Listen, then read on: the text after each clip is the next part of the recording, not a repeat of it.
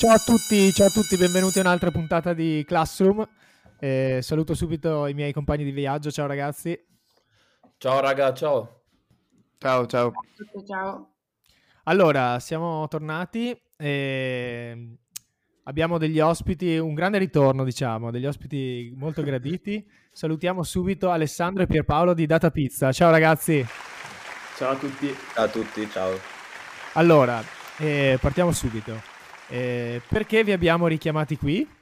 Eh, allora, la, la, prima volta ci eravamo sentiti la scorsa puntata eh, in cui Data Pizza era, correggetemi se sbaglio, una community di appassionati mm. di data science e una pagina Instagram molto simpatica anche tra l'altro devo dire con dei bei meme e diciamo che eh, approcciava anche la, questa, questa, realtà eh, in modo sia professionale sia divertente anche un po' social e noi avevamo avuto quella volta una piccola soffiatina che ci siamo tenuti per noi, che è il motivo per cui siete qua ancora, perché oggi parleremo di startup e Data Pizza è diventata una startup, giusto?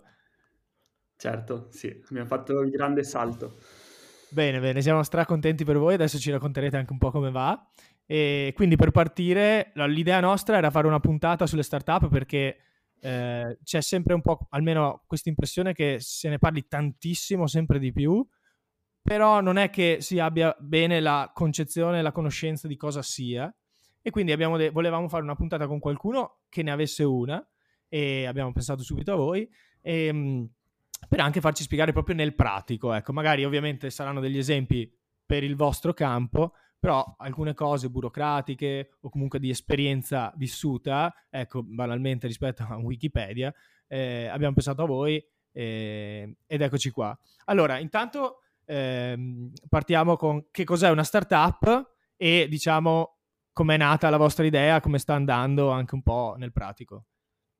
Cos'è una startup? Bella domanda. In realtà startup Dipende da che paese, in che paese stai, cioè dipende un po' anche dalla le- legislazione che c'è nello, nel singolo paese. Una startup in Italia significa un'azienda costituita da non più di 5 anni che abbia certi bound tecnologici, cioè tu devi dire ok, questa startup nasce, ha certe caratteristiche che la rendono una startup che però non sono t- caratteristiche molto tangibili, nel senso che ogni persona poi quando costituisce un'azienda nuova molte volte per approfittare di vantaggi fiscali la fa rientrare sotto il cappello di startup.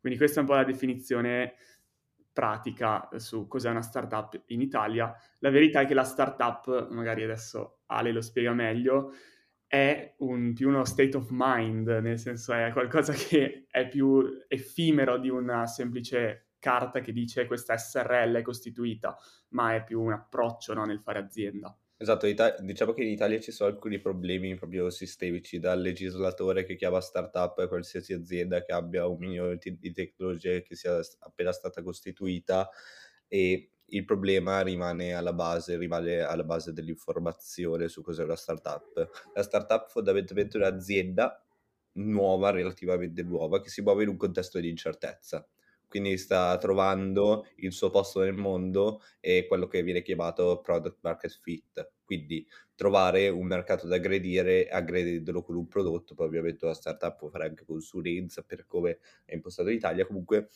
è un'azienda che vuole crescere molto velocemente. Parliamo di startup quando parliamo di Airbnb, parliamo di Dropbox, eh, di Twitch, quindi queste sono eh, le startup by design, ma anche Google Apple, eh, Meta, quindi sono tutte quelle aziende che ad oggi stanno rivoluzionando il mondo e che non ci sono da 150 anni.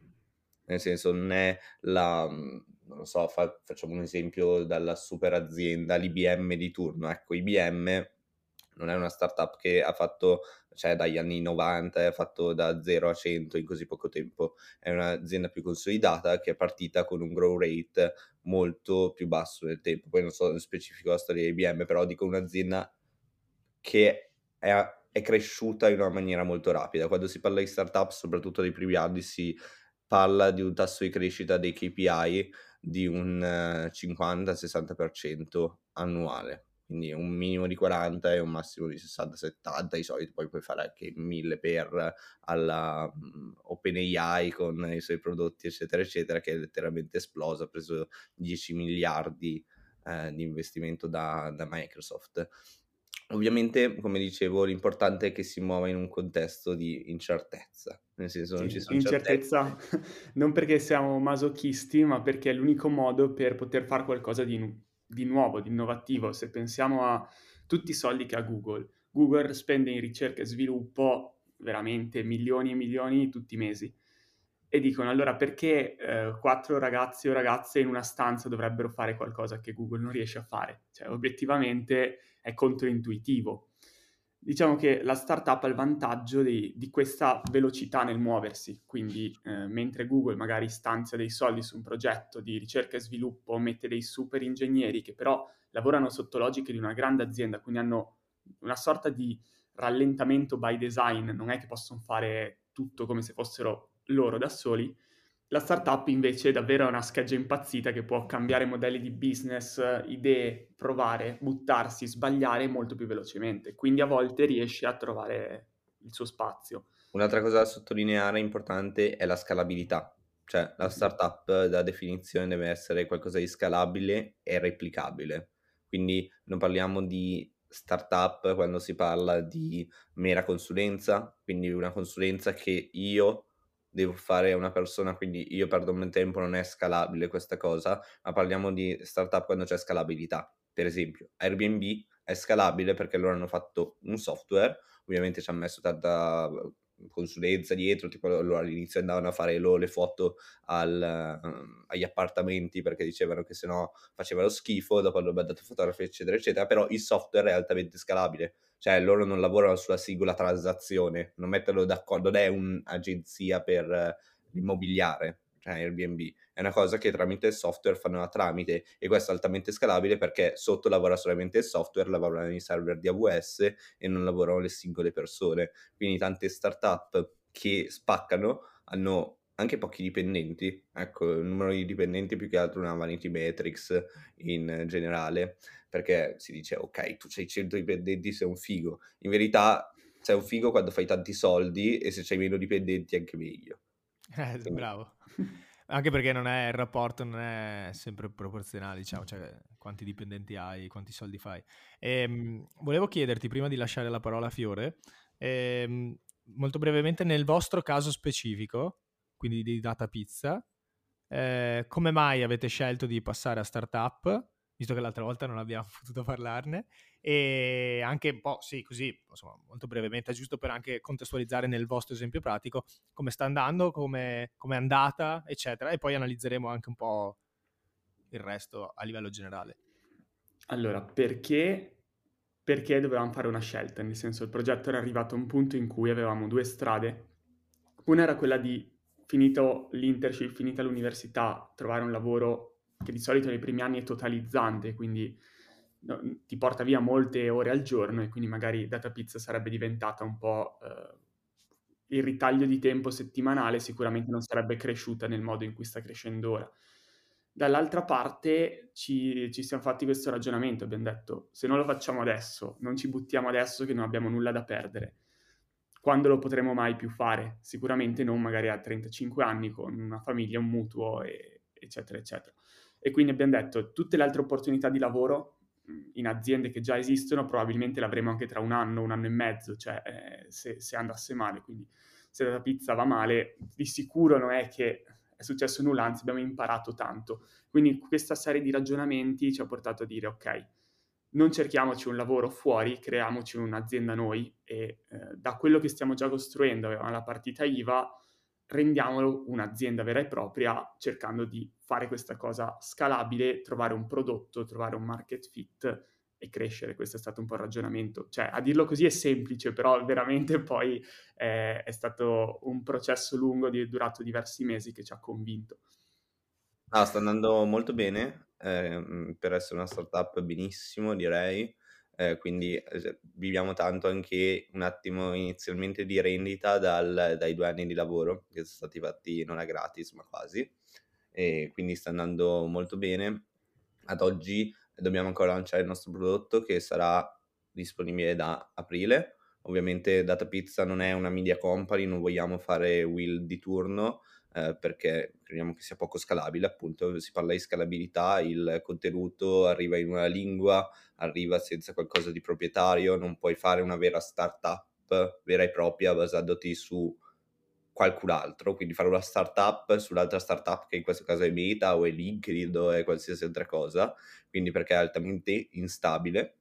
Quindi stiamo sviluppando il nostro prodotto, stiamo sviluppando la nostra piattaforma, abbiamo l'obiettivo di diventare il più grande marketplace di talenti tech in Europa quindi connettere aziende e talenti in una maniera che non scimmiotta LinkedIn, quindi non è una cosa che tu vai a fare application ovunque, lo capisci un cazzo di che aziende ti stai presentando, eccetera, eccetera, ma è una cosa che va a automatizzare tutto quello che è l'edanting. Quindi crediamo che oggi il vero problema a livello tech sia l'edanting, che fa abbastanza schifo, persone incaviciate che parlano con tecnici e non funziona tanto, non si trova effettivamente quello che si vuole, è una cosa altamente inscalabile fa in pratica chiamate a freddo, scri- scrivono a freddo su LinkedIn da persone con un basso conversion rate anche. Noi vogliamo far sì che le persone siano contente di vedere sulla piattaforma, di darci i loro dati e sanno che noi li connetteremo alle migliori posizioni per loro tramite i nostri algoritmi, ma tramite anche un rapporto umano ovviamente, che non è imprescindibile eh, poi effettivamente quando ci sono eh, situazioni di, di, questo tipo. Quindi questo è un po' l'obiettivo che abbiamo e vogliamo scalare molto nel mondo quindi HR Tech. Sì, connettere persone che sanno fare cose, diciamo con skill rare come quelle del coding, della data science, dell'AI, con opportunità che possono essere o di lavoro oppure anche opportunità di progetti singoli. Adesso ovviamente si parla tanto del famoso market fit, però noi andiamo verso quella direzione, poi saranno i numeri a dirci dove andare poi a calcare la mano. Quindi diciamo che si può dire che sarete i futuri procuratori tech, diciamo, o no? Una sorta speriamo, di procuratori. Speriamo. se, se va tutto bene. Questa è l'idea. Ma alla fine, se non erro, mi pare una cosa simile l'aveva pensata anche Mr. Rip, mi pare, o no? Mr. Rip lo eh, conosciamo? Lo sì, ci avete fatto podcast anche con sì, lui? Facciamo settimana prossima. Ah, e... ok, bene, spoiler. spoiler. spoiler. rosica perché a, a, lui non l'ha calcolato invece. Beh, a noi ha risposto dopo tre mesi, quindi è un po' Io, dai, questo ti consola, eh. Mr. No. Rip, Mr. Rip, sì, anche noi ci ha detto quando gli abbiamo presentato questa cosa qua, ci fa fighissimo, anch'io lo volevo fare, ovviamente dal volerlo fare al farlo. Al farlo eh, no, no, ce ne passa, ce ne passa. Un mondo, lui sta facendo queste cose, sta facendo la sua azienda in ambito web 3 e quindi si fa una cosa alla volta, cioè come noi diciamo, sì, ah, sì, sì. vorrei fare azienda in ambito web 3, però ovviamente poi non c'hai il tempo materiale per farne una e già sei tiratissimo facendone una, immagino farne qualsiasi Beh, però guarda, secondo me quando fai startup e sei giovane, la cosa importante è comunque avere una sorta di vision ok? Proprio perché sei giovane e perché per certi versi, secondo me, sei anche un neofita, quindi comunque porti una nuova visione, idee nuove che comunque per certi versi possono andare a rivoluzionare quello che è lo status quo anche del, mercato. Sì. Anche perché lo status di oggi fa veramente schifo. Quindi sì, cioè cerchiamo proprio, vediamo, poi non è una cosa che ci siamo inventati a zero noi, vedevamo un doppio problema percepito problema percepito da parte delle aziende che venivano già da noi contattandoci diciamo, dicendo ok facciamo la campagna di employer branding, quindi facciamo capire alle persone nella vostra community che noi esistiamo.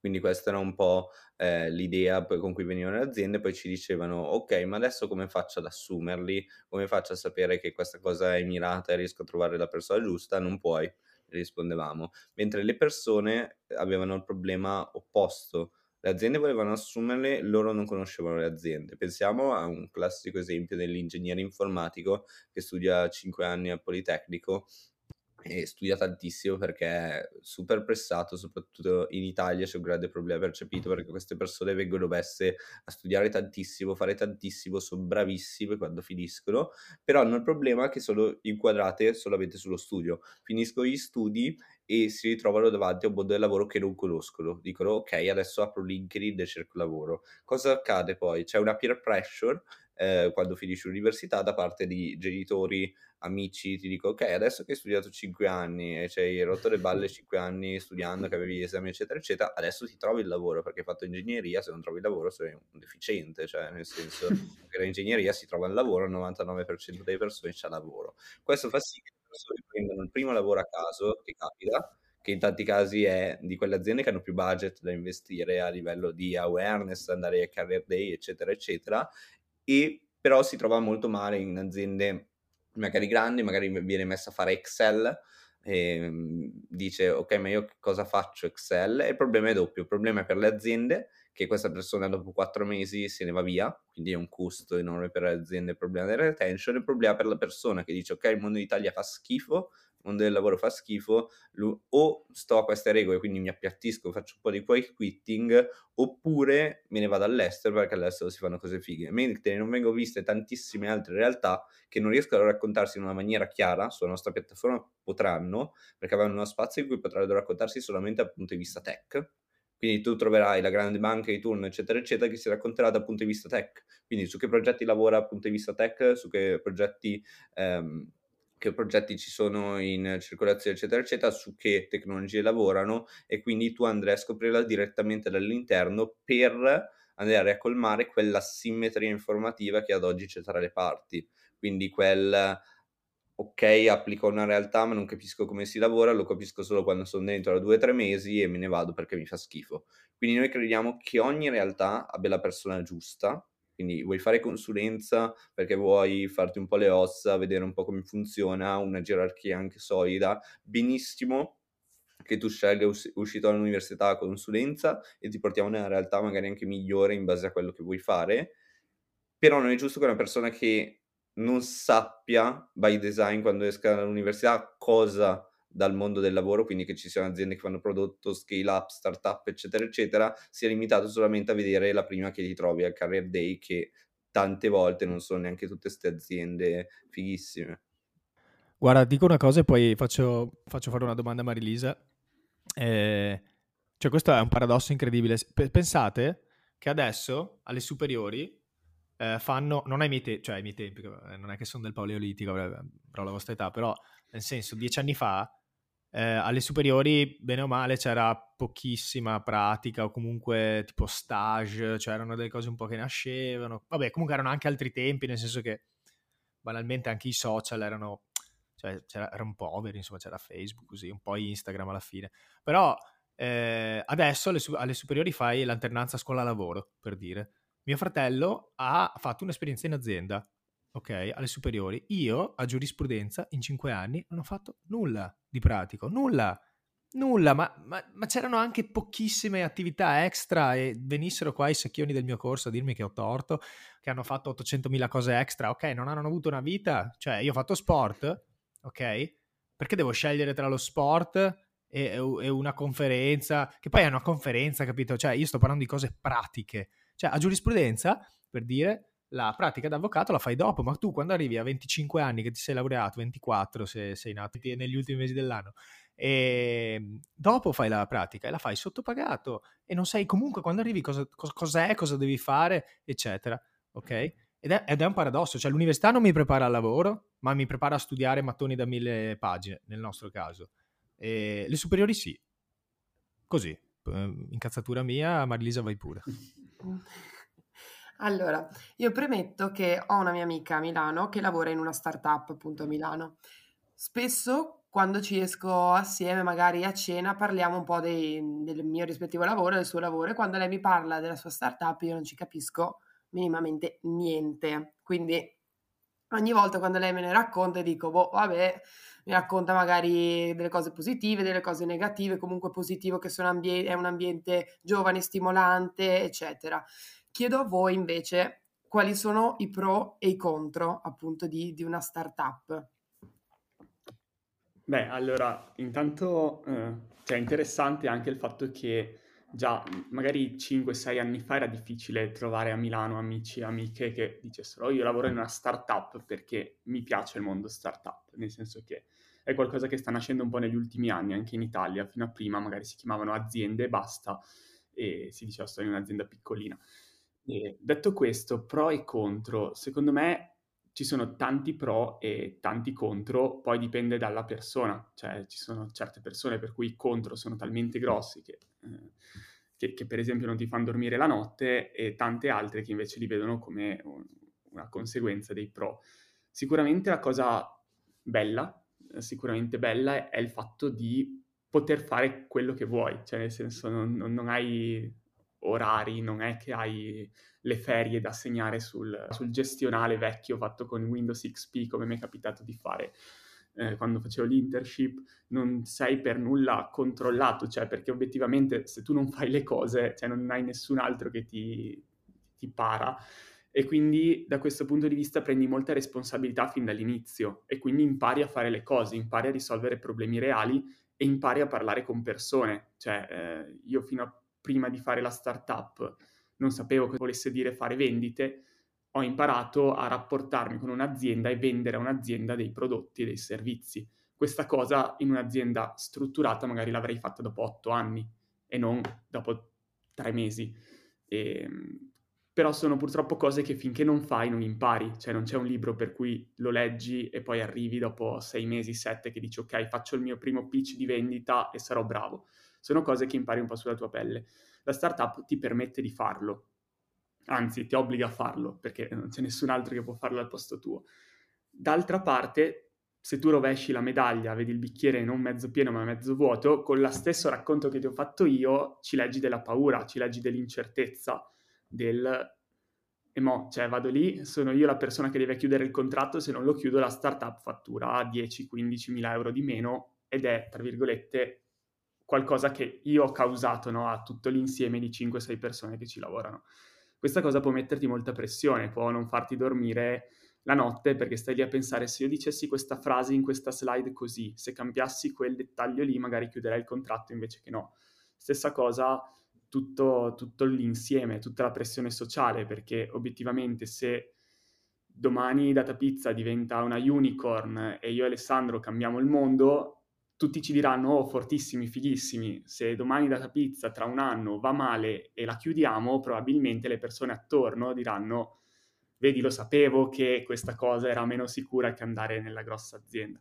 Quindi devi giocartela un po' in, questo modo. Ehm, non mi ricordo che imprenditore diceva, diceva, diceva questa cosa riguardo alle startup, è che quando fai startup una cosa che ti deve piacere è to prove people wrong, cioè di far capire che tu hai ragione e le altre persone stanno sbagliando, perché obiettivamente eh, è quello, cioè nel senso, eh, se tu la guardi dal punto di vista razionale, molto probabilmente fare startup è qualcosa che fallisce più delle volte che funziona. E quindi tu devi provare che tu sei quello che la fa funzionare rispetto a tutte le altre che poi non ce la fanno. È bella questa perché in realtà mi immagino un po' in questo caso la startup come una sfida, appunto, come una scommessa. E quindi poi diventa anche un po', in effetti, quello di dire avevate sbagliato, avevo ragione io. Ma non per ripicca, eh, eh ma nel senso è no, no, una sfida. senso, sì. Bella questa, bella. Quindi pro e contro. Pro tanta libertà, tante responsabilità, contro tante responsabilità, tanta pressione. Se voglio sintetizzarla in due parole. Ma io ci avrei una domanda che forse ben si collega a, diciamo, al tema, ed è da, da un punto di vista burocratico, il processo è duro, è difficile, è lungo, eh, cioè com'è creare una startup da un punto di vista burocratico invece in Italia? Allora, ovviamente non è una cosa che fai da solo, ma ti fai aiutare da professionisti, che possa essere commercialista, eccetera, eccetera. Quindi non è una cosa che dall'oggi al domani dici mi metto a compilare io tutte le carte, faccio io tutte le cose, mando io all'agenzia delle entrate, eccetera, eccetera. Lo puoi fare, noi non l'abbiamo Buona fatto. Fortuna. Quindi, allora, innanzitutto devi trovare un, uh, un professionista uh, che sappia quello che sta facendo. Eh, ci sono tanti propri professionisti commercialisti che magari quando si parla anche di round investimento, che è una cosa che abbiamo fatto, o di altre cose, dicono, ah no, io non so fare il round investimento, io faccio eh, i conti, vi faccio il bilancio a fine anno perché non è una cosa che hanno fatto. Quindi trovare qualcuno di bravo eh, su questo punto anche in ottica startup è fondamentale. Noi abbiamo trovato un Luca che è il nostro commercialista che è veramente bravissimo e quindi non siete da soli in questa cosa e poi formalmente eh, vuol dire andare dal notaio, firmare delle carte, approvare lo statuto e, e pagare. Cioè, quindi questa è la cosa, non, se pagate fate, fate quello che volete, non è neanche così difficile, poi c'è tutta la parte eh, ovviamente legale, fiscale, eccetera, eccetera, che poi va rivista ogni mese, vanno mandate, poi Piero lo sa bene, eh, questa, questa, cosa qua, vengono mandate tutte le fatture, tutte le cose al commercialista e lui rivede. Cioè, comunque non è nulla di... Certo è lento in Italia, è lungo, ci sono tante cose, però è è qualcosa che si fa, sì, ma non non ci spaventiamo davanti a 3 fogli da firmare, se no, ehm, non facciamo nessuna startup, cioè nel senso, Sì, cioè no, ma non lungo non deve essere neanche, il dai. problema la burocrazia, cioè Mh. ecco, se no non fai la startup No, perché c'è un po' il detto magari, no, che in Italia la Sì, c'è, de- burocrazia, c'è detto, per però se quello vuoi fare una cosa, se fai una startup è perché vuoi cambiare un, pe- un pezzo di mondo e non Giusto. quattro fogli che ti fermano, quindi non deve essere proprio quello il problema, se no lo puoi ma- rifare a tutto, puoi rifare la partita IVA, oddio la partita IVA, e oddio la ritenuta d'acconto, oddio qualsiasi cosa, la cosa più sicura è firmare il contratto da dipendente e avere il TFR, ecco. Non lo so, eh, è una cosa che, mh, su cui sono abbastanza discordante, non facciamoci spaventare dalla burocrazia se vogliamo fare una cosa. In qualsiasi modo, un modo per farlo si trova e se si vuole veramente fare una cosa, la burocrazia è No. l'ultimo dei problemi, una cosa che ovviamente è problematica in Italia, sicuramente non è come aprire a Londra o chissà dove, però non scoraggiamoci, ecco, cioè questo è quello che voglio far passare. Sì, poi volevo eh, puntualizzare, cioè noi siamo andati dal notaio, sentito il commercialista, accordati così tra, tra di noi. Il 27 ottobre eravamo dal notaio, quindi anche ponte del primo novembre che ha fatto perdere praticamente dei giorni. Il 15 novembre, quindi neanche tre settimane dopo, avevamo il conto in banca aperto, potevamo operare come startup, eravamo registrati al registro del cioè veramente due settimane e mezza col ponte del primo novembre dentro, quindi non è che i tempi sono lunghissimi. Ecco, vorrei un attimo collegarmi a questa cosa perché quello che ha detto Alessandro è molto bello e mi ha stimolato nel chiedervi una cosa, quindi anche in questa puntata una domanda mia c'è. Ehm, ci sono tanti ragazzi, persone che hanno voluto aprire una startup, magari all'estero, mh, parlavate prima appunto di Inghilterra, eccetera, vuoi per mettersi in gioco, per crescere, fare esperienza diversa, chi invece per anche magari semplicità ma sbaglio, qui magari alzo le mani. A voi mi è venuto in mente di dire, ma perché farla in Italia, farla magari in Inghilterra, farla da un'altra parte? Allora, se la fai in Italia, poi puoi operare tranquillamente in Italia, quindi era il mercato dove eravamo più forti, avevamo più traction, quindi al momento non aveva senso spostarsi. Ovviamente, se un giorno diventerà una cosa vantaggiosa e avremo un mercato come speriamo europeo e diventerà una cosa vantaggiosa spostarsi, all'estero lo faremo sicuramente, cioè non è, non è quello, cioè ovviamente l'Italia è molto buona perché riesce a trovare talenti fortissimi, cioè le persone, l'ingegnere informatico che esce dal Politecnico è fortissimo, cioè nel senso non è l'ingegnere informatico che magari ti esce da un'università estera, cioè quindi il vero valore aggiunto in Italia di stare in Italia come startup, come ha fatto Bending Spoons, eccetera, eccetera, è stato giocare, ok, sulla tassazione che è eccessiva, però giocare veramente sui talenti che si riesce a portare a bordo. Quindi quello è il vero vantaggio competitivo di stare in Italia e poi anche il fatto, secondo me, che non ci sono tanti altri competitor in Italia. In Italia o vai da Bending Spoons, per esempio, o vai, boh, dove vado? Non, non so, vado a, alla solita mh, realtà consolidata, gigante, in cui sono un, un micro, poi anche Bending Spoons sta diventando gigante adesso. Eh, però questa è un po', un po' l'idea, diciamo che in Italia il vero vantaggio competitivo di essere una startup è poter dire alle persone vieni, stiamo facendo un prodotto, stiamo facendo questo, non ti mettiamo a fare consulenza e puoi fare veramente qualcosa di grosso. Però se un giorno diventerà un vantaggio spostarsi all'estero, non vedo perché non lo dovremmo fare. E l'ultima domanda, che può sembrare un po' magari stupida, però dipende secondo me da, da persona a persona. Secondo voi eh, l'obiettivo di una startup è quello di battere il mercato, aggredirlo, vincere, dimostrare agli altri che hanno torto, o poi a un certo punto farsi accorpare da un colosso, portare a casa e che io so, magari rifare qualcos'altro? diciamo che le due cose vanno nella stessa direzione, per cui di solito se ti compra un colosso è perché stai andando molto bene, quindi stai veramente provando che la tua idea funziona. Poi da lì bisogna valutare le condizioni, cioè non, non lo sappiamo adesso se noi tra 3-4 anni, nel caso in cui tutto andasse per il verso giusto, vorremmo vendere, vorremmo quotarci in borsa, posso, cioè veramente le opzioni sono, sono mille. L'unica cosa che sappiamo è che tutte queste opzioni si aprono solo nel caso in cui poi la startup vada bene e dove già tu hai trovato il tuo spazio nel mercato. Per cui, per cui sì, l'obiettivo è sempre far capire che il problema che tu vuoi risolvere è risolvibile a modo tuo. Poi eh, che tu scelga di uscirne dalla startup o di starne dentro a vita, dipende. Dipende un po', secondo me, da fattori esterni alla startup stessa.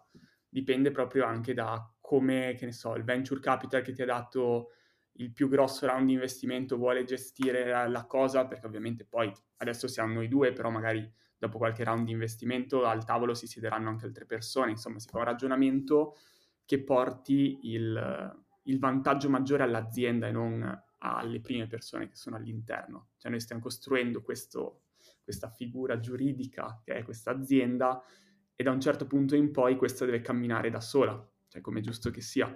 a quel punto sia io, sia Alessandro, sia tutte le altre persone che si siederanno al tavolo, sceglieremo ciò che è meglio per l'azienda e per il problema che l'azienda sta risolvendo, mettendo un po' da parte no? tutta quella fame iniziale del devo far vedere che ho ragione io e tutti gli altri hanno torto. Quindi secondo me poi sono ragionamenti che variano molto poi dal, diciamo, dal pat che la startup farà nei prossimi mesi, anni. Perfetto, chiarissimo. Ragazzi, è stato un piacere. abbiamo fatto una puntatina un po' più snella. E, mm, è stata molto molto interessante, devo dire. Io ero uno di quelli che in realtà non capiva un cavolo di startup, quindi mi ha fatto anche piacere fare questa puntata e siete stati davvero gentili. E in bocca al lupo, diciamo, per questa nuova avventura che adesso abbiamo potuto dire finalmente. noi vi sosteniamo, vi seguiamo sempre. E un ringraziamento a tutti quelli che ci hanno ascoltato e ci sentiamo alla prossima puntata. Grazie ragazzi e viva Data Pizza. Grazie mille. Ciao, ciao a tutti. Ciao a tutti. Ciao, ciao, ciao ragazzi. Ciao, ciao. Ciao, ciao. ciao.